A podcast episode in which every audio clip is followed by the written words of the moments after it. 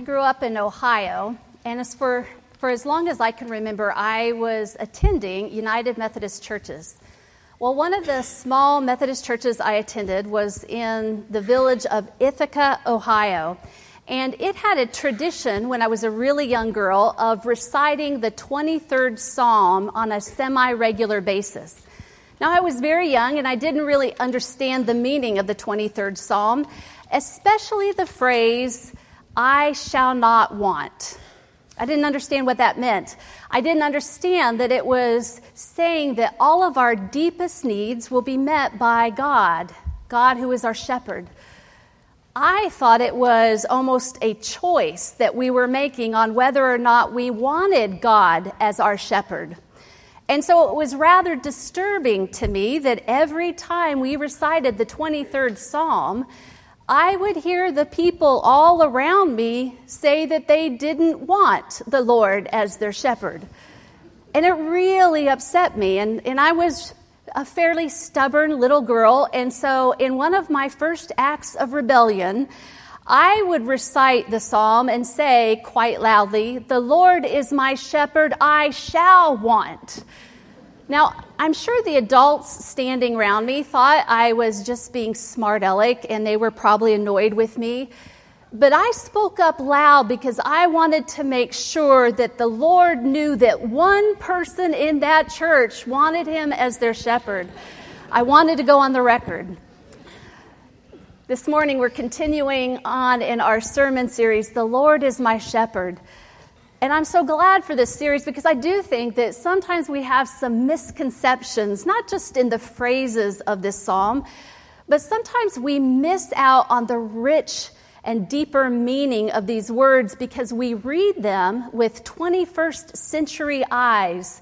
We read them from a place in the western part of the world, even though they were written in a far different time and place. And so I think it's helpful for us to have this sermon series where we're going to take a new look at this very familiar scripture.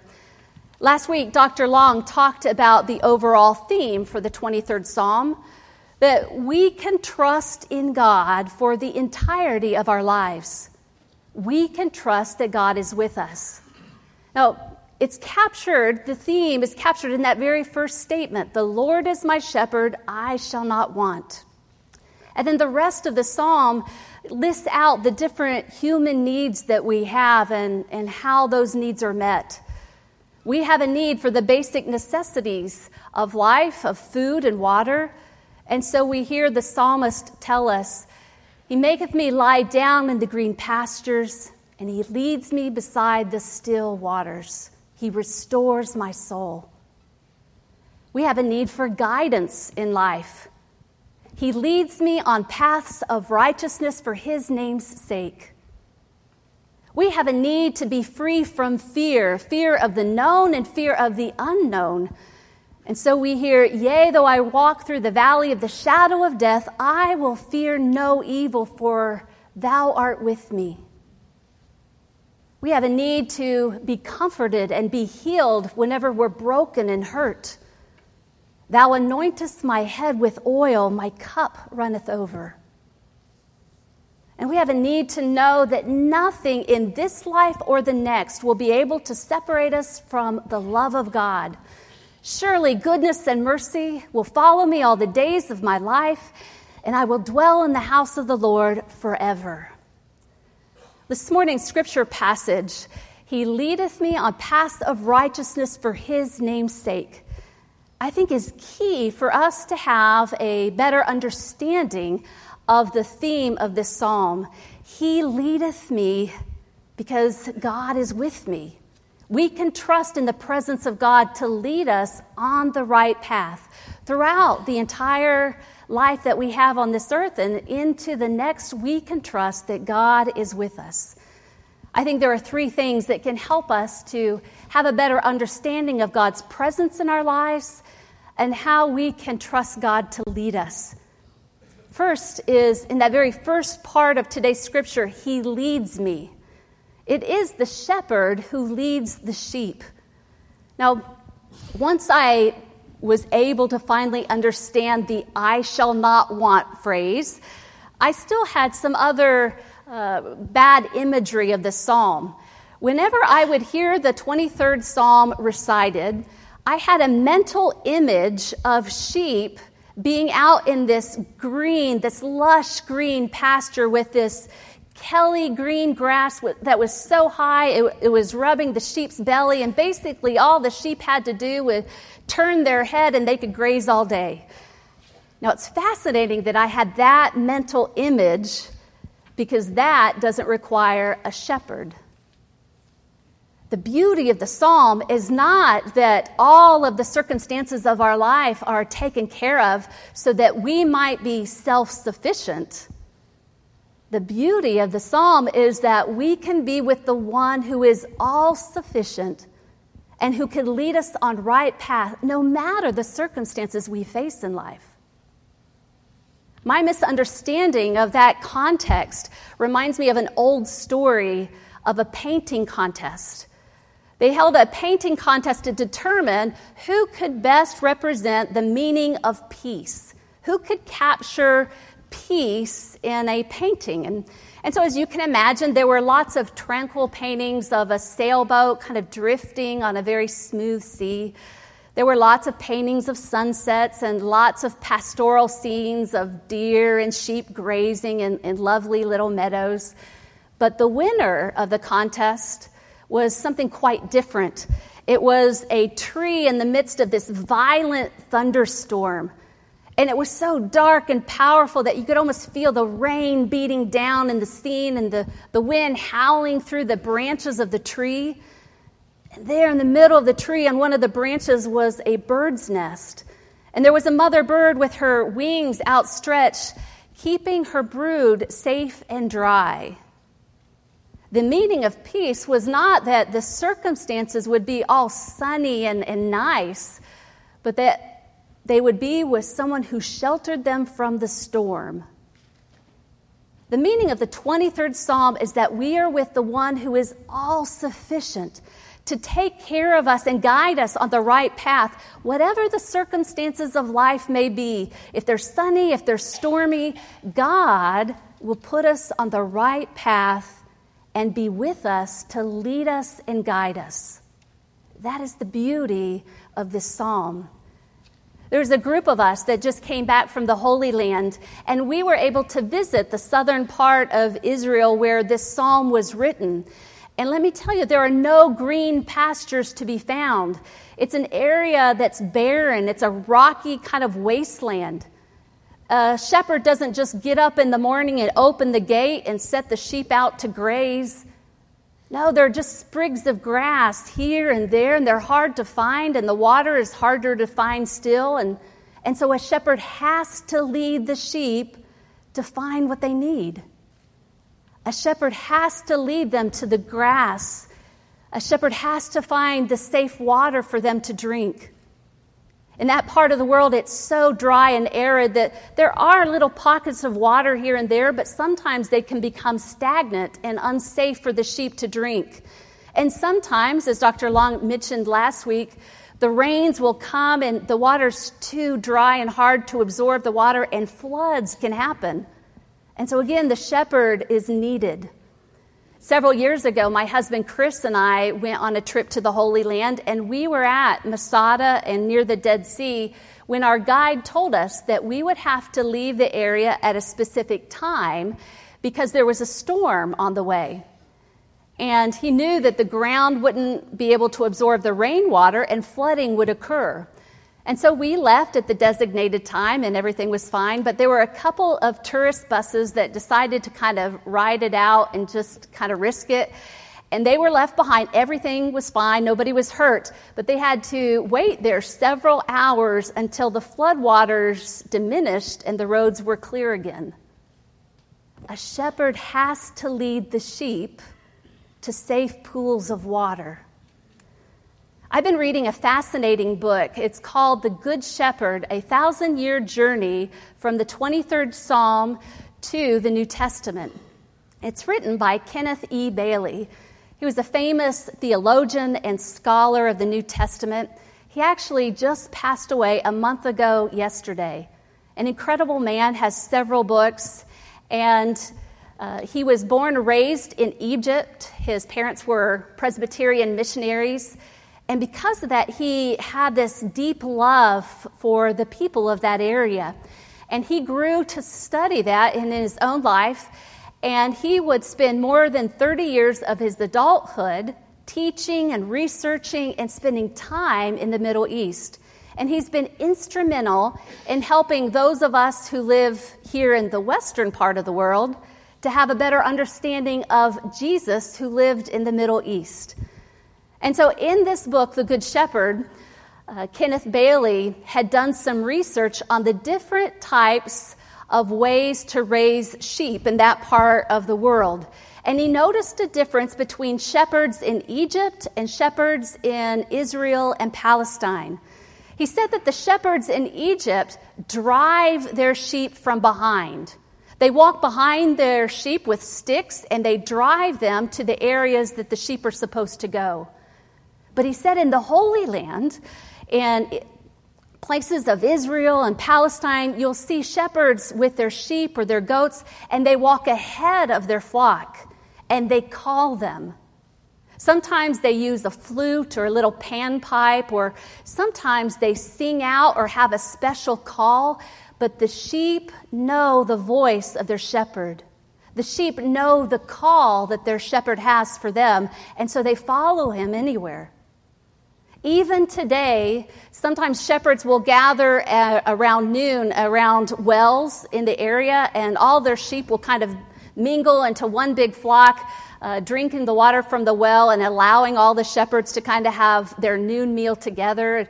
But then there comes a time that it's time to part ways, and each of the shepherds can go up to this huge flock of sheep and call out their sheep by their special call, and the sheep will follow them.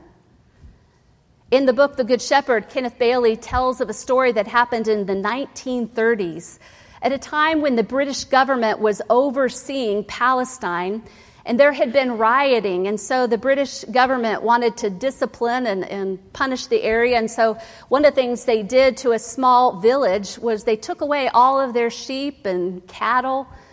Now they would let the villagers buy back their own livestock at a fixed price. And one of those affected was an orphan boy that his six or seven sheep were the only possessions he had in the world. And so somehow he was able to kind of come up with the money. And so he went up to the British soldier and told him that he wanted his specific sheep back. And the soldier was very skeptical that he would be able to identify his sheep out of the hundreds that they had confiscated. But the little boy gave him the money, and then he called out to his sheep who came running through the gate and then followed him home. It reminds us of the pastor, passage of scripture where Jesus tells us in the Gospel of John, I am the good shepherd, and my sheep know my voice.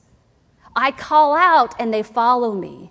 The sheep follow me because they know my voice.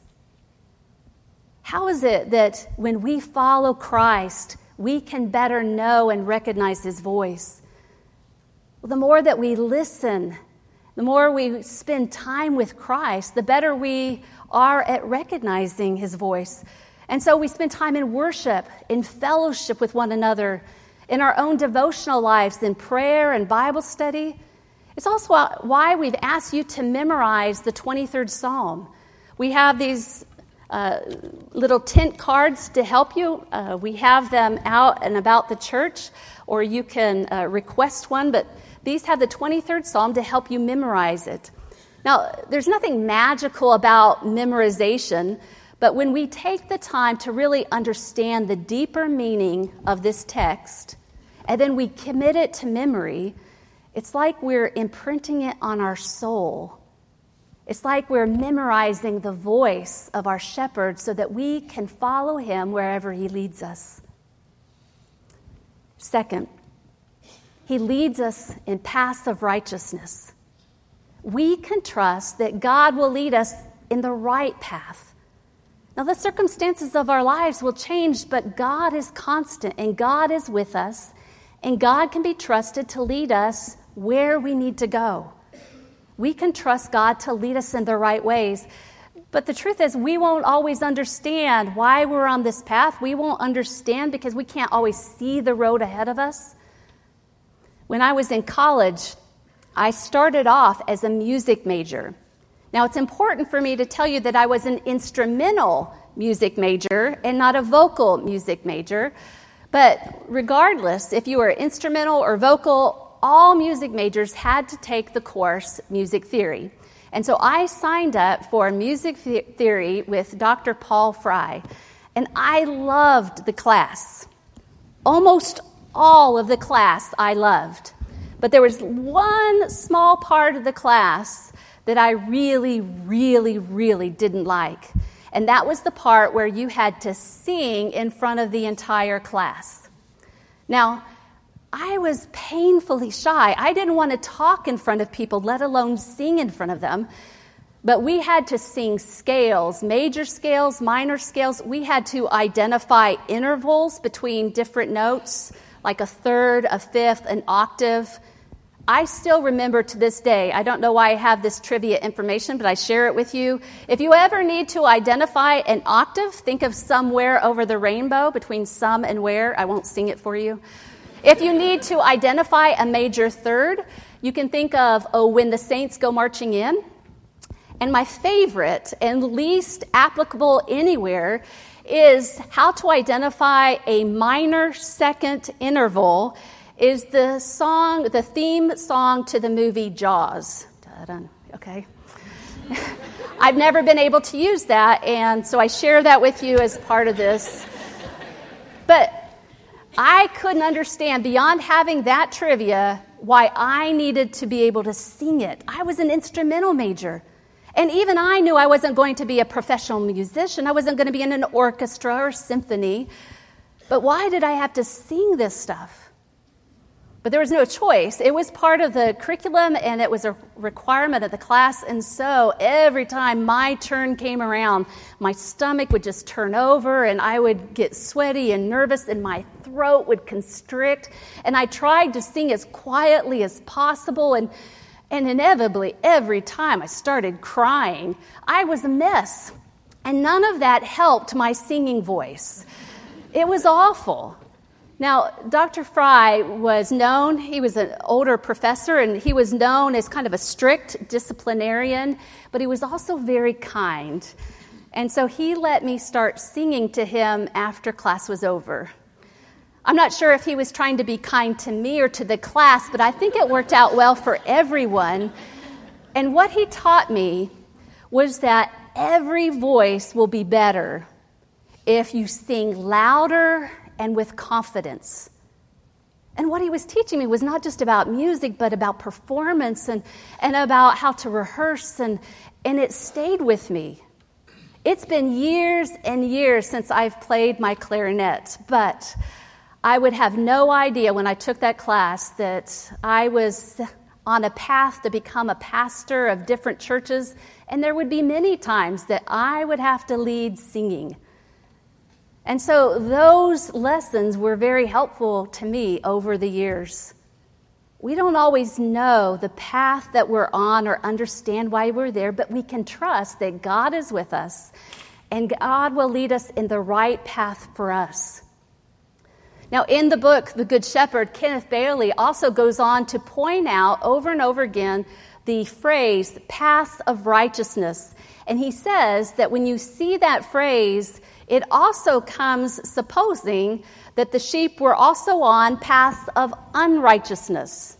The sheep found themselves on the wrong path. The sheep got lost, they wandered off, they made mistakes.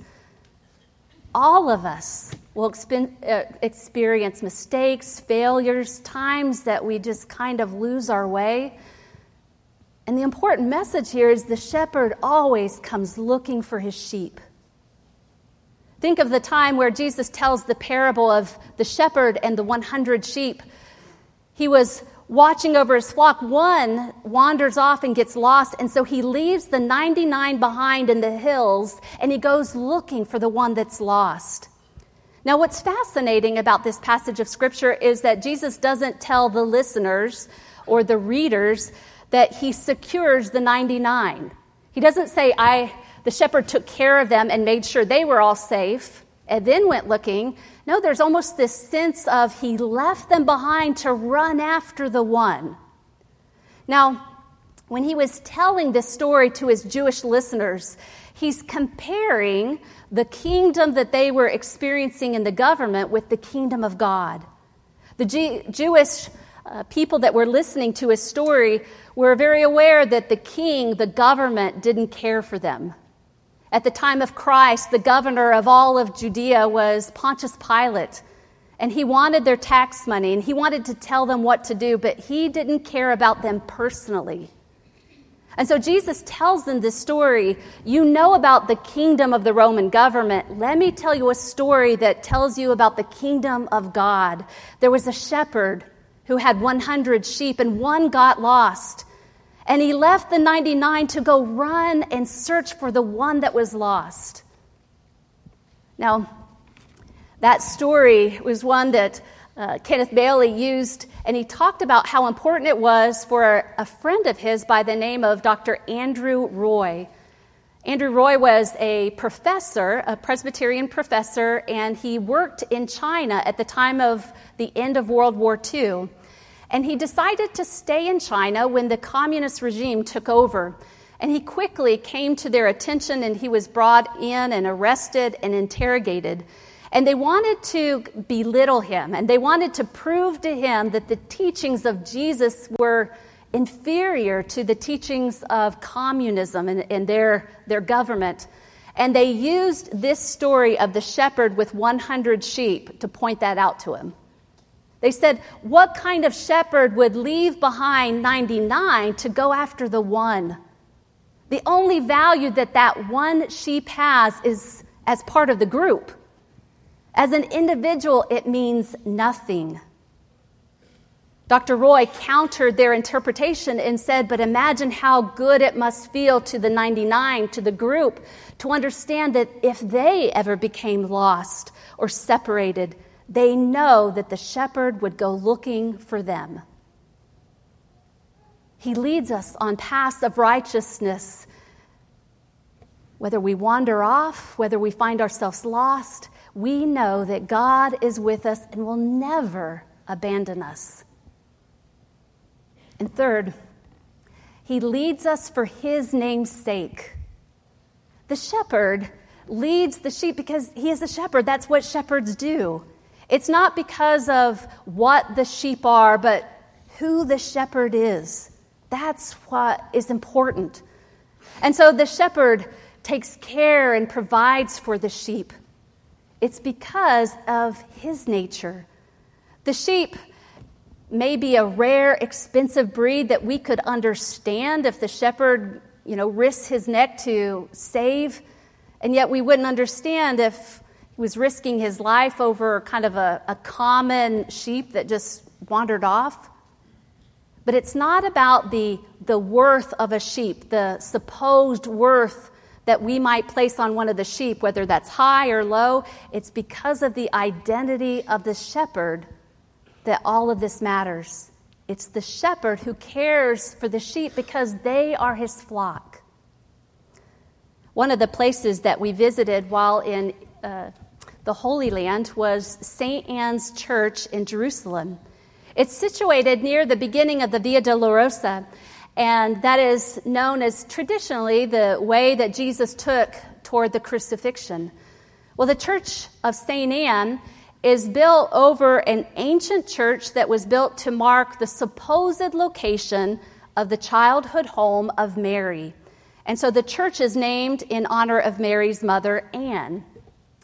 And it's a beautiful church. We were reminded of Mary's journey throughout life and how she must have wondered about the path that she was on when she received the news that she was pregnant and not yet married. And yet she trusted God to lead her because she knew who God was.